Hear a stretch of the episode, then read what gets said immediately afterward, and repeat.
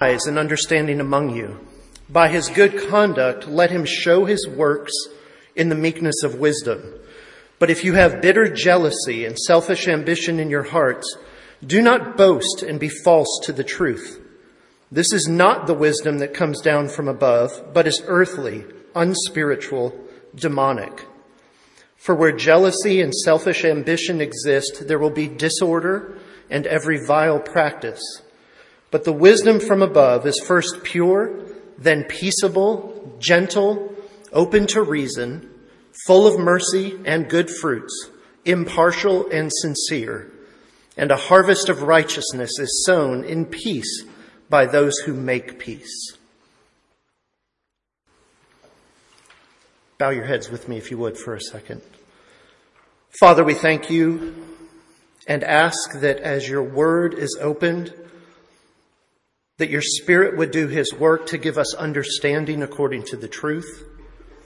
We ask that we might hear and not quench the work of the Spirit, that we would be open to respond to your word in the way that you would lead us to respond. And we thank you for the freedom to gather and to speak these words and to consider what you would have us learn about you today. In Christ's name, amen.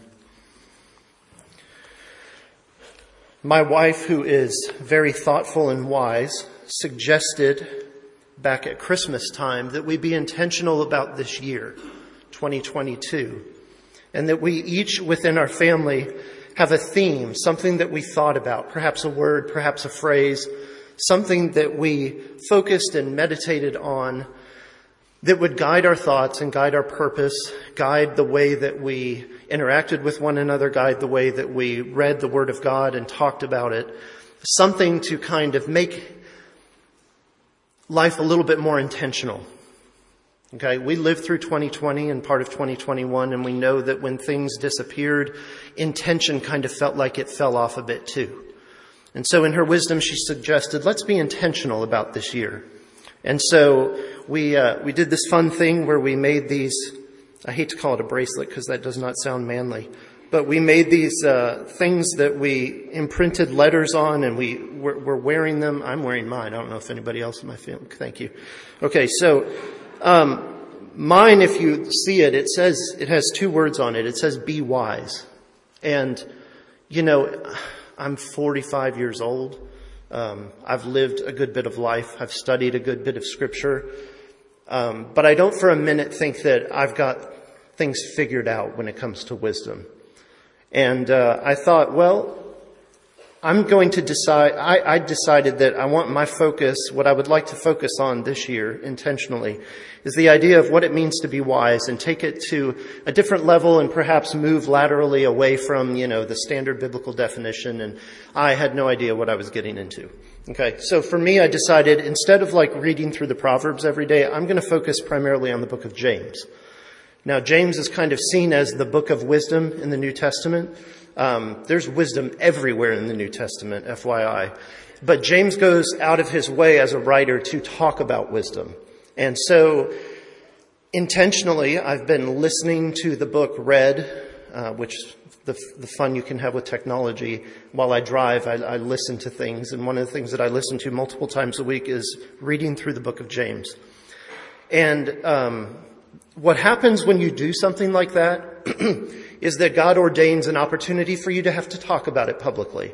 So that is exactly what happened. Philip was like, Hey, I'd like you to preach. And I was like, well, I know what I'm going to be talking about because it's exactly what God's been hammering me with here this year so far. So today I'm going to share that with you. So together we can all feel like we have our feet stepped on. Um, I'm going to begin looking at this passage with a little bit of a history lesson. in the year 63 BC, the Roman general Pompey sieged Jerusalem.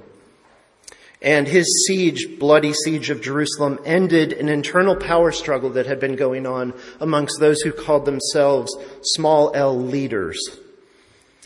Along with it went Jewish independence, because in doing so, he flexed Roman control over the entire region. Several years later, in 37 BC, Herod the Great, aided by Mark Antony's forces, also sieged Jerusalem, this time consolidating power for himself and taking the throne of Judea. His taxes would cripple the Jewish people and drove enormous amounts of farmers out of business. The process of cutting away Judean territory that Pompey had started and forcing poor Jewish people from their land was exacerbated fivefold under Herod the Great's reign of terror. During the first century AD, many of these Jewish peasants found themselves in a position where they could either find work as tenants under feudal lords, or they could become landless day laborers in the marketplaces, or they could literally go find a new place to live, be dispersed to other areas. Resentment against wealthy landlords was growing. The wealthy landlords, of course, were busy taking care of themselves. They employed hit squads to ensure that they received all the promised goods and payments that they were due from customers and tenants alike. They lived in the upper section of the cities in Jerusalem and other cities of the area, while the poor were forced to gather in the lower sections downwind of the sewers. This spread until it reached into even the religious system. The aristocratic priests would begin to use their influence to withhold tithe income from poorer priests. And suddenly we had the beginnings of class warfare. This brought religion itself into the tension. Meanwhile, back in Rome, grade shortages are leading to rioting amongst the peasants and poor class. Social and economic tensions, not just in Rome, but also in Judea, are barely being contained by the Roman forces. The Jewish aristocracy is pursuing peace with Rome, trying to smooth things over by way of pragmatic politics that they will come out ahead in the end. And that has made them a focus of hatred for the rapidly expanding resistance group that believes that God alone should rule the land. Outbreaks of violence are going to eventually culminate in full-fledged rebellion, complete with massacre of priests, rich and poor openly fighting each other in the streets of Jerusalem, and the strong iron fist of the Roman government smashing down to end all of it. Not just once, but twice. It's in the midst of this bubbling but not yet overflowing cauldron that James writes this letter. And in this letter, he says some formidable things like, consider it all joy when you face trials of many kinds, because you know that the testing of your faith develops perseverance. He says, let every person be quick to listen, slow to speak, and slow to become angry, for the anger of man does not produce the righteousness of God. Who is this guy, James? What do we know about him? Well, he goes by the title of James the Just. He is in fact the brother or half brother of Jesus, and he is the leader of the church in Jerusalem. He is held in high esteem by the people of Jerusalem and by Jews who have dispersed from the area. He has taken a strong stand against the powerful aristocratic priesthood, so much so that when the Roman procurator sorry, governor of the area dies in 62, the high priest will take it upon himself to execute James. The new governor who walks into the situation will be hit with the initial public outcry of what has happened and will literally remove the high priest from office for doing what he did. This history leads us to an early date for the letter. We know that he dies in 62. We know that he doesn't deal with what comes out of the Jerusalem Council, which happens years earlier. And that gives us an understanding of perhaps that this letter was written quite early on. Some may speculate even the first New Testament letter written in terms of chronological order. It is in fact an interesting letter. To a lot of people, it looks like a choppy, disjointed mishmash of wisdom statements, kind of like, respectfully, you get in the Proverbs, where there's no clear theme that rolls from one verse to the next, but you just kind of jump around from topic to topic. I'm going to disagree a little bit this morning, and I'm going to pull us back to the context, the historical context. I believe it helps us to set an understanding of how to recognize the flow of argument through the book. I am not going to go through the whole book for you. I will leave that up to you. In fact, I would suggest it. It's a pretty wonderful book. Wisdom, in fact, is a central theme. Wisdom literature, distinctives and devices, rhetorical devices are used all throughout the book. I'm not going to explain them. I don't understand half of them myself, but they're there, not in English, but in the original language in which they were written, both classical Greek and also hearkening back to the origin of the Hebrew roots. The letter itself reads more like an essay or a sermon and less like a personal letter. And that's fine because he had much to say to those that were no longer in Jerusalem but had been scattered because of the circumstances. It's meant to be read to and appreciated by a large body of recipients. And it carries great weight as it comes from a respected leader like James. That being said, let's turn our attention back to James chapter 3, picking up in verse 13, which I'm going to identify as the central purpose passage of the letter, ironically found in the geographical center of the letter. Now, James 3:13 says, "Who is wise and understanding among you? By his good conduct, let him show his works in the meekness of wisdom. I'm going to sit here and talk about this idea of the meekness of wisdom because when I looked this up, I was very surprised by what I read. We live in a culture today that doesn't necessarily embrace the concept of meekness.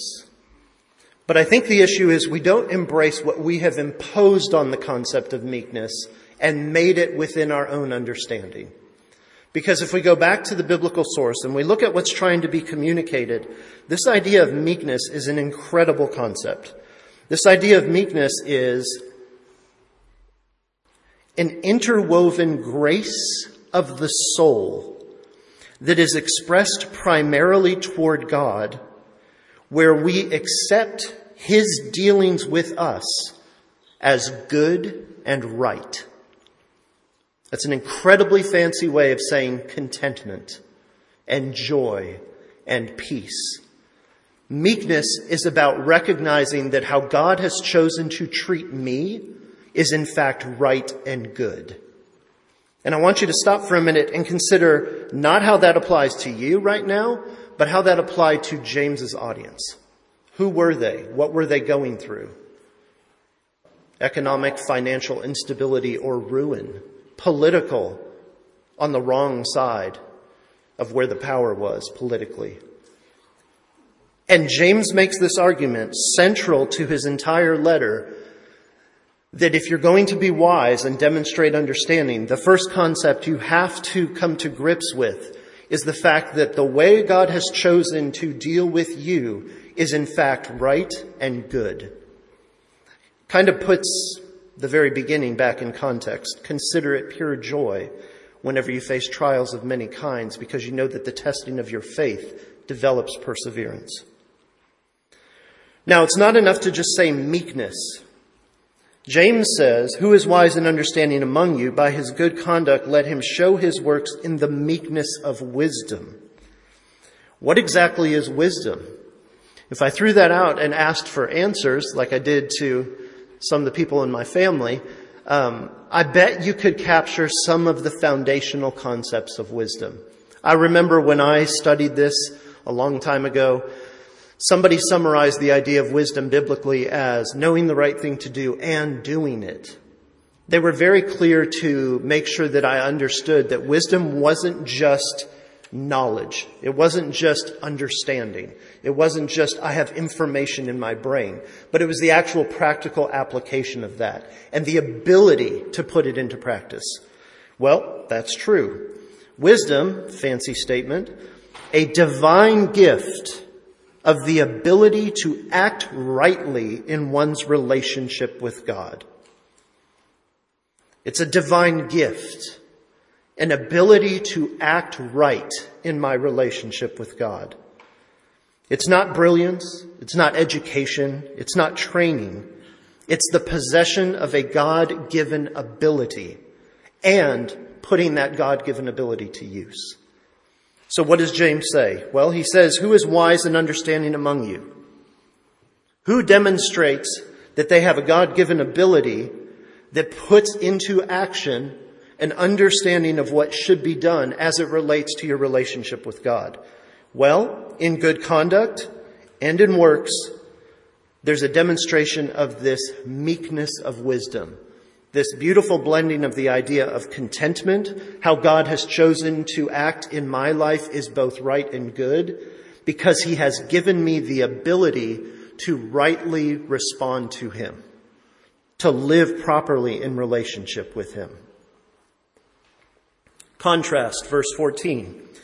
But if you have bitter jealousy and selfish ambition in your hearts, do not boast and be false to the truth. This word that's translated jealousy is an interesting one. Literally in the Greek, it's zelos, where the word zealot comes from. And the word means to be hot. Now, in this context, he paints jealousy in a negative light, and he uses the word bitter to do it. If you have bitter jealousy in your heart and selfish ambition, but within the classical Greek world, the concept of jealousy was not necessarily seen as a negative thing. In fact, it was a positive thing. Because what it meant was that you were on a journey. And the journey looks something like this. I see that which is excellent in the life of someone else. And I recognize that I don't have it. And because of that reality, I grieve. And in order to make up for the deficiency that is in myself, I'm going to go one of two ways. I'm going to attempt to manufacture it in and of and through myself. But we know where that's going to lead. Because I can't manufacture the ability to live rightly with God myself. Wisdom is a gift that's understood and put into practice through meekness. And so the journey diverges into two paths here. How am I going to deal with the reality that that which is excellent, which I see in others, I do not have myself? Will I bow the knee to God?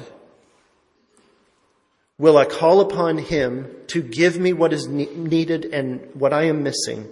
Or will I attempt to manufacture it myself in a way that I think that I can put a better plan together? Well, when it comes to bitter jealousy and selfish ambition, obviously the path that's been taken is path number two. I'm going to put together a plan that says, I know what I should do here, and I'm going to figure it out. And the tragedy is that that plan ends with this reality. I make war upon the good that I see in others. This is the end result of bitter jealousy. I recognize excellence. I see that it's not in me. I grieve. But then I decide I'm going to pursue excellence by my means and in the wisdom of myself. And in doing so, I make war against that good that I see in others. And the only resulting process that this is going to bring us to is conflict and strife. There is no way, there's no way around that. And so when James says, do not boast and be false to the truth, what he's saying to his readers is this. If you don't have what you see that is excellent, then you'd better get on your knees.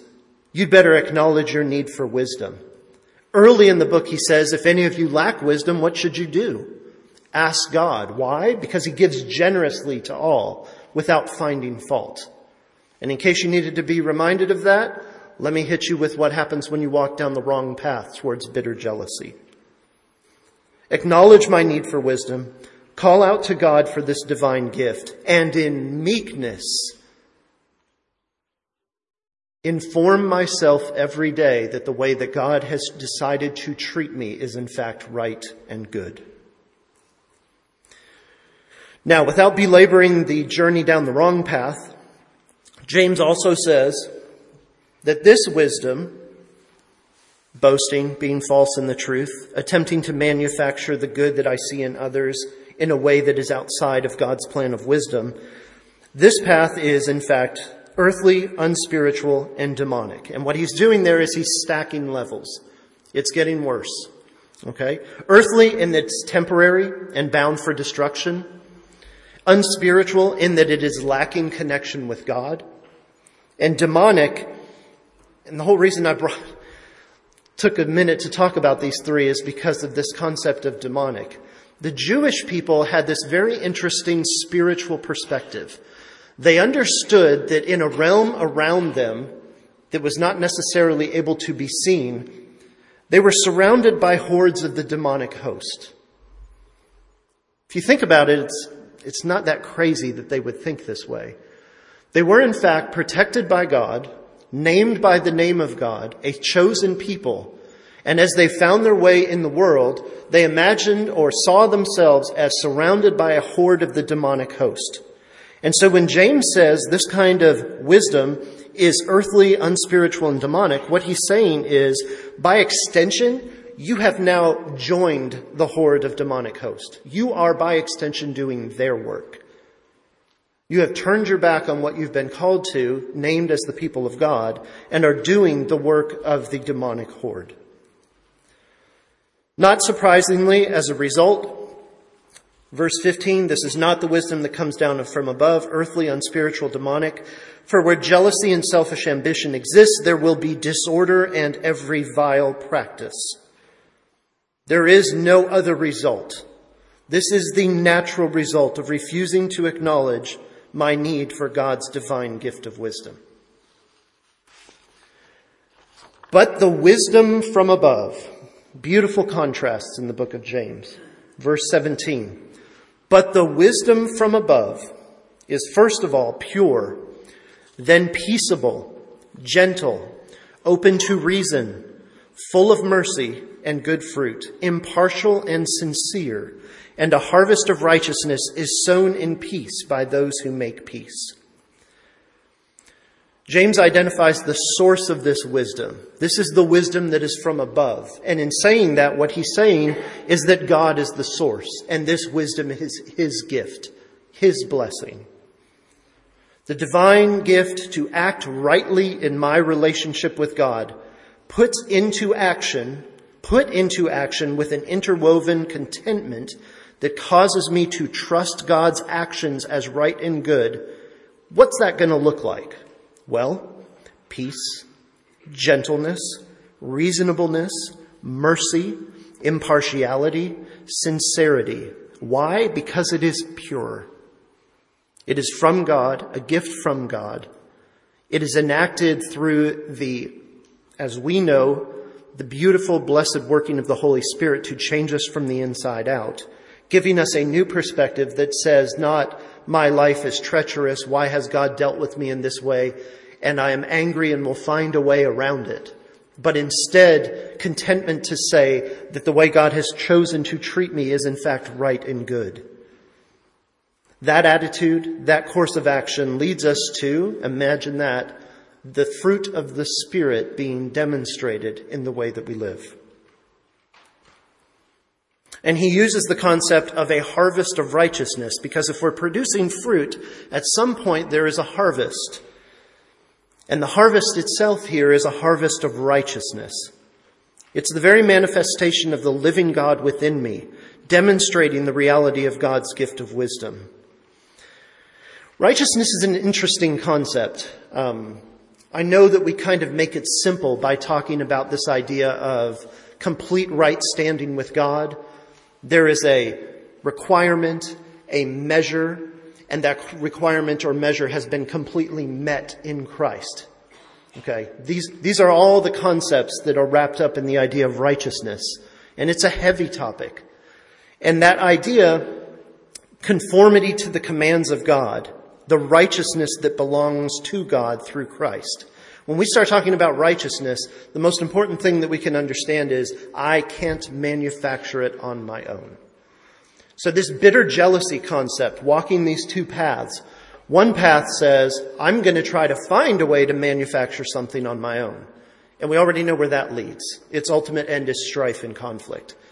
But the other side says that I recognize the other path is the path of righteousness, which says that I recognize that my right standing and my ability to be right with God exists only in the blessed gift of Christ himself, the sacrifice of Christ, the indwelling Christ, this gift of wisdom that allows me in meekness to say, I can change my perspective due to the work of God and the Spirit within me, and I can live in a way that is different.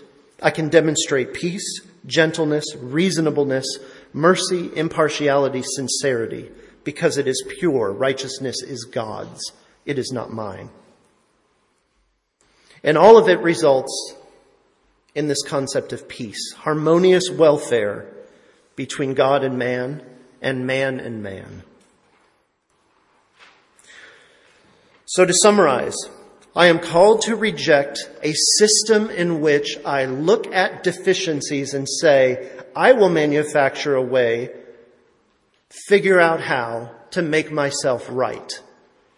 And instead, we're called to embrace the reality that the way that God has chosen to deal with us is in fact right and good. You know, oftentimes we are tempted to use our feelings to act our way, to, to move into a new set of actions. We feel our way into a new set of actions. This wisdom concept demands that we act our way into a new set of feelings, that we act based on the truth that God is right and good in the way that He has dealt with me. So at this time, I'm going to say stop and let's remember the context, the history lesson. These dispersed Jewish Christians who found themselves on the wrong end of everything economic, everything political, every kind of power politic.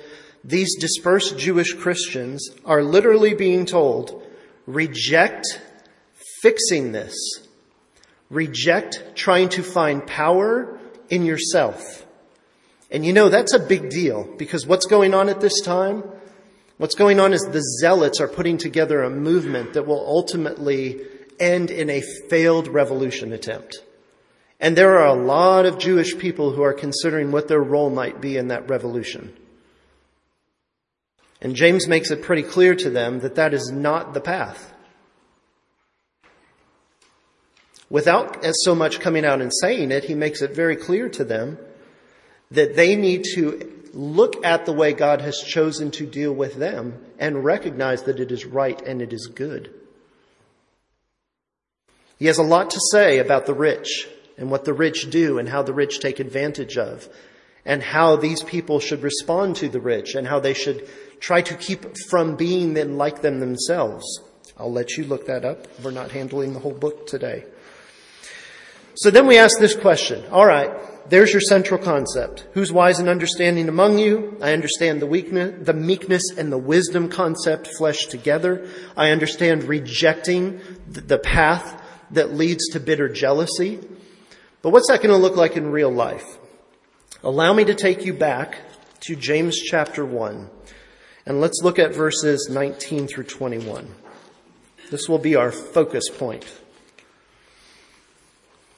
Know this, my beloved brothers. Let every person be quick to hear, slow to speak, slow to anger.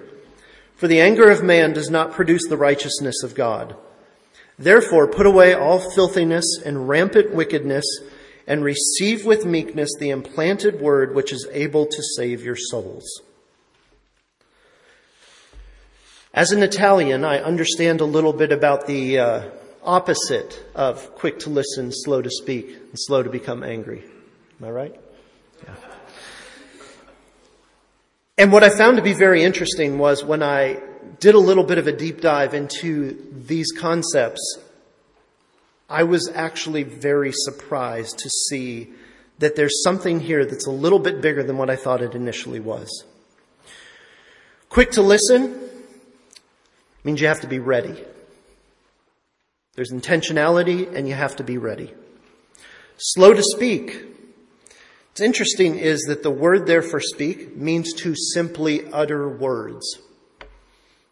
Not necessarily seen in a positive way or a negative way. It's literally just you opened your mouth and you started speaking. We ought to be slow to do that. And then thirdly, slow to anger. Now I don't know what it is, maybe my background, but I imagine that this word, and I have for years and years and years, I imagine that this concept of slow to anger was a concept that was informing me that my emotional response to a situation should not be an emotional response to a situation, but instead I should be quick to listen, slow to speak, slow to become angry. Imagine my surprise in studying and realizing that that is not at all what is meant by this concept of anger. In fact, it is a diametrically different, I won't say opposite, that's wrong. It is a different concept altogether. Okay? This word for anger is rooted in the word for coveting and desiring. This word for anger is rooted in the concept of coveting and desiring. Can you put together in your own mind a connection between coveting, desiring, and anger? Because I can. This is wrath as a state of mind. In fact, it's described by some as desire with grief. I desire something with grief. This for a man, a human being, is what builds when we are not getting what we think we deserve. When we're not getting what we want. When we live in frustration and by extension, when we refuse to consider that the way that God is treating us is in fact right and good. This is not the word for anger that means wrath as indignation. This is not the word for anger that means wrath as impetuous or passionate response. That is in fact a different concept. This is the word for anger that means wrath as a state of mind, something that I have built and built and built and built upon and built upon and built upon because I am not getting what I think I deserve. I'm not getting what I want. And so this precipice of wrath is building inside of me. And boy, it's going to show its ugly head when something hits something. That's for sure. This kind of anger leads to other derivatives, the concept of burning with anger, the concept of rage, the concept of provoking to wrath. This is deep-seated anger that is rooted in discontent. And it's no shock whatsoever that James says this cannot lead to righteousness when at the deepest part of my heart I am discontent with what God has done for me, and I'm actively saying, you are not treating me in a way that is right and good, there is no way that righteousness can come about as a result of that. I am pursuing bitter jealousy. And so what are we called to do? Put away all filthiness and rampant wickedness. Verse 21. Put away means to renounce or lay aside, to lay something down, to literally let it go. And what we're called to renounce or lay aside and lay down and let go is every kind of moral filth. So our first idea there is every kind of moral filth. And the second is the overflowing evil of the mind. And what is the connection between those two? When I decide that I'm going to focus on what I don't have and get angry about it and choose to accuse God of treating me in a way that is unfair, it's not just going to be in my mind. It's going to overflow in ways that are described as moral filth. Because I'm going to justify my actions. I'm going to say, if God had only done this for me, then I wouldn't have to do this. And brother, that path of justification is a path that takes us to all sorts of moral filth. So put away every kind of moral filth and the overflowing evil of the mind, and instead receive, James says, with meekness, the implanted word which is able to save your souls. Again, here comes the meekness concept. This beautiful woven grace in my soul that allows me to live with great contentment because I believe that God is treating me in a way that is right and good. Receive the implanted word, the literal revelation of God, placed inside of me by God Himself, which the Holy Spirit will use to bring life and to change me from the inside out. So that instead of just saying, yes, I think God is treating me in a way that is right and good, I can live and say, I know that God is treating me in a way that is right and good. And you know, this concept of God's law, God's word being written inside of us goes way, way back to some of the oldest passages in the Old Testament. God talking about writing his law, writing his word upon our hearts. Literally, from the inside out, we change. So I took this central concept of what does it mean, wisdom from above, and I applied it to one lesson from chapter 1, verses 19 through 21. Be quick to listen, slow to speak, slow to become angry. Put away every kind of moral filth and the overflowing evil of the mind, and receive with weakness the implanted word, which is able to save your souls. That beautiful already not yet. That beautiful, I am saved, I am being saved, and I look forward to the day when I am saved. And that's just three, four verses. There's an entire book an entire book of beautiful wisdom to remind us and to call us to the reality of wisdom is a gift from God, and in meekness, I learned this valuable lesson and have impressed upon my heart that God is treating me in a way that is good and is right. And I choose to resist bitter jealousy and live in a way that demonstrates peace. I feel like I would be wrong to not address the fact, as a reformed congregation, that one of our own had things to say about this letter that we might be highly concerned about. Martin Luther was not a fan of the book of James. He had some strong words for it and basically the idea that it shouldn't be included in scripture. And the reason for that was because of context. Martin Luther, as a reformer during the time period that he lived, was reacting to the church's teaching that salvation was based on a process where the actions of man could be infused with the grace of God to a point where man would now be right with God. He was convinced in his study of scripture that salvation is in fact a work of God and not a work of man. And to do anything to call it a work of man would be to lead from the truth back to what is false and wrong. And so when James writes, can faith without works save someone? Martin Luther said, you better believe it can. And if, brother, if you go trying to say that it can't, we're cutting this book out of the Bible. Context drove him to see something in relation to the time and place in which he stood for the truth. But you know what? Context drove James to say exactly what he said. Because James is living in a different situation. And for James, the idea is this. You are named by the name of God as Jewish believers who have found yourself at the bottom of every social, political power standing that you can possibly be in.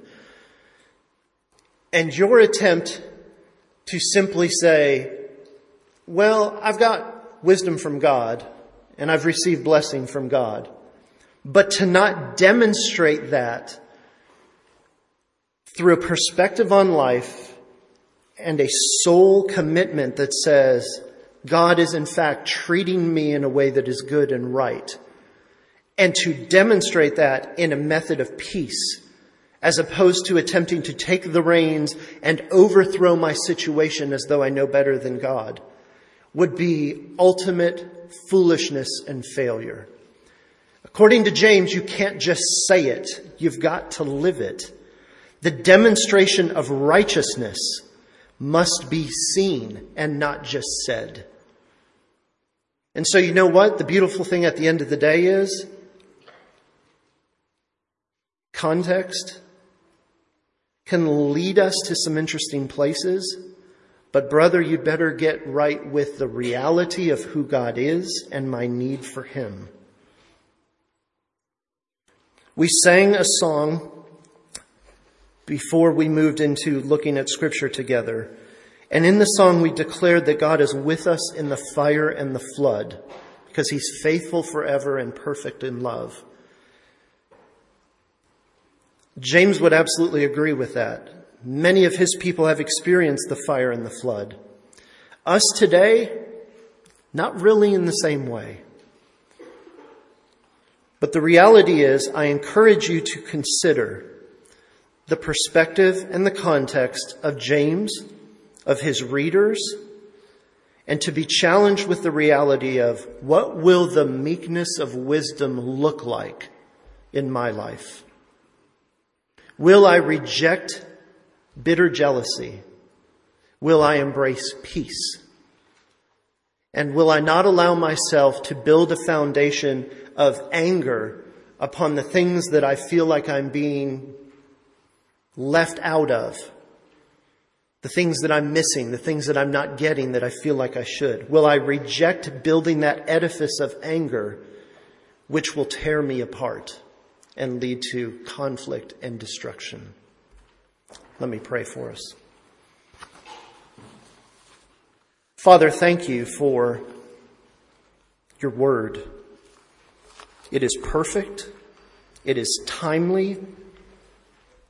It is living and life giving. And you are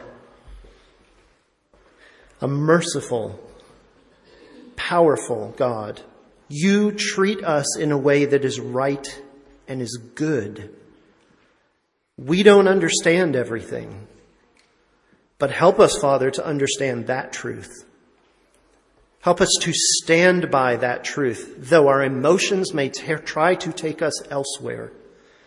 Help us to be firmly rooted on the reality of righteousness that it's only in the righteousness of Christ, your own righteousness, that I can be right with you. Cause me, Father, to recognize and reject the path towards bitter jealousy. Cause me to recognize and reject the path of anger. The path that says, I'm wrong. God is wrong. Others are wrong for me not getting what I deserve and what I want. Father, we can't do that on our own. We need you. And we ask that you would do great work in us, that we would submit ourselves to you, that we would not be content to just do what we usually do, but Father, that you would bring to mind and you would challenge us you would convict our heart. You would point out what needs to be changed. You would point out the ways in which we are not embracing the meekness of wisdom and we are going the path of bitter jealousy towards anger and dissension and strife and conflict. You are great and greatly to be praised. Cause us to be people of praise. Regardless of our circumstances, may we say that our God is great and that we are committed to following his son Christ, in whose name we pray. Amen.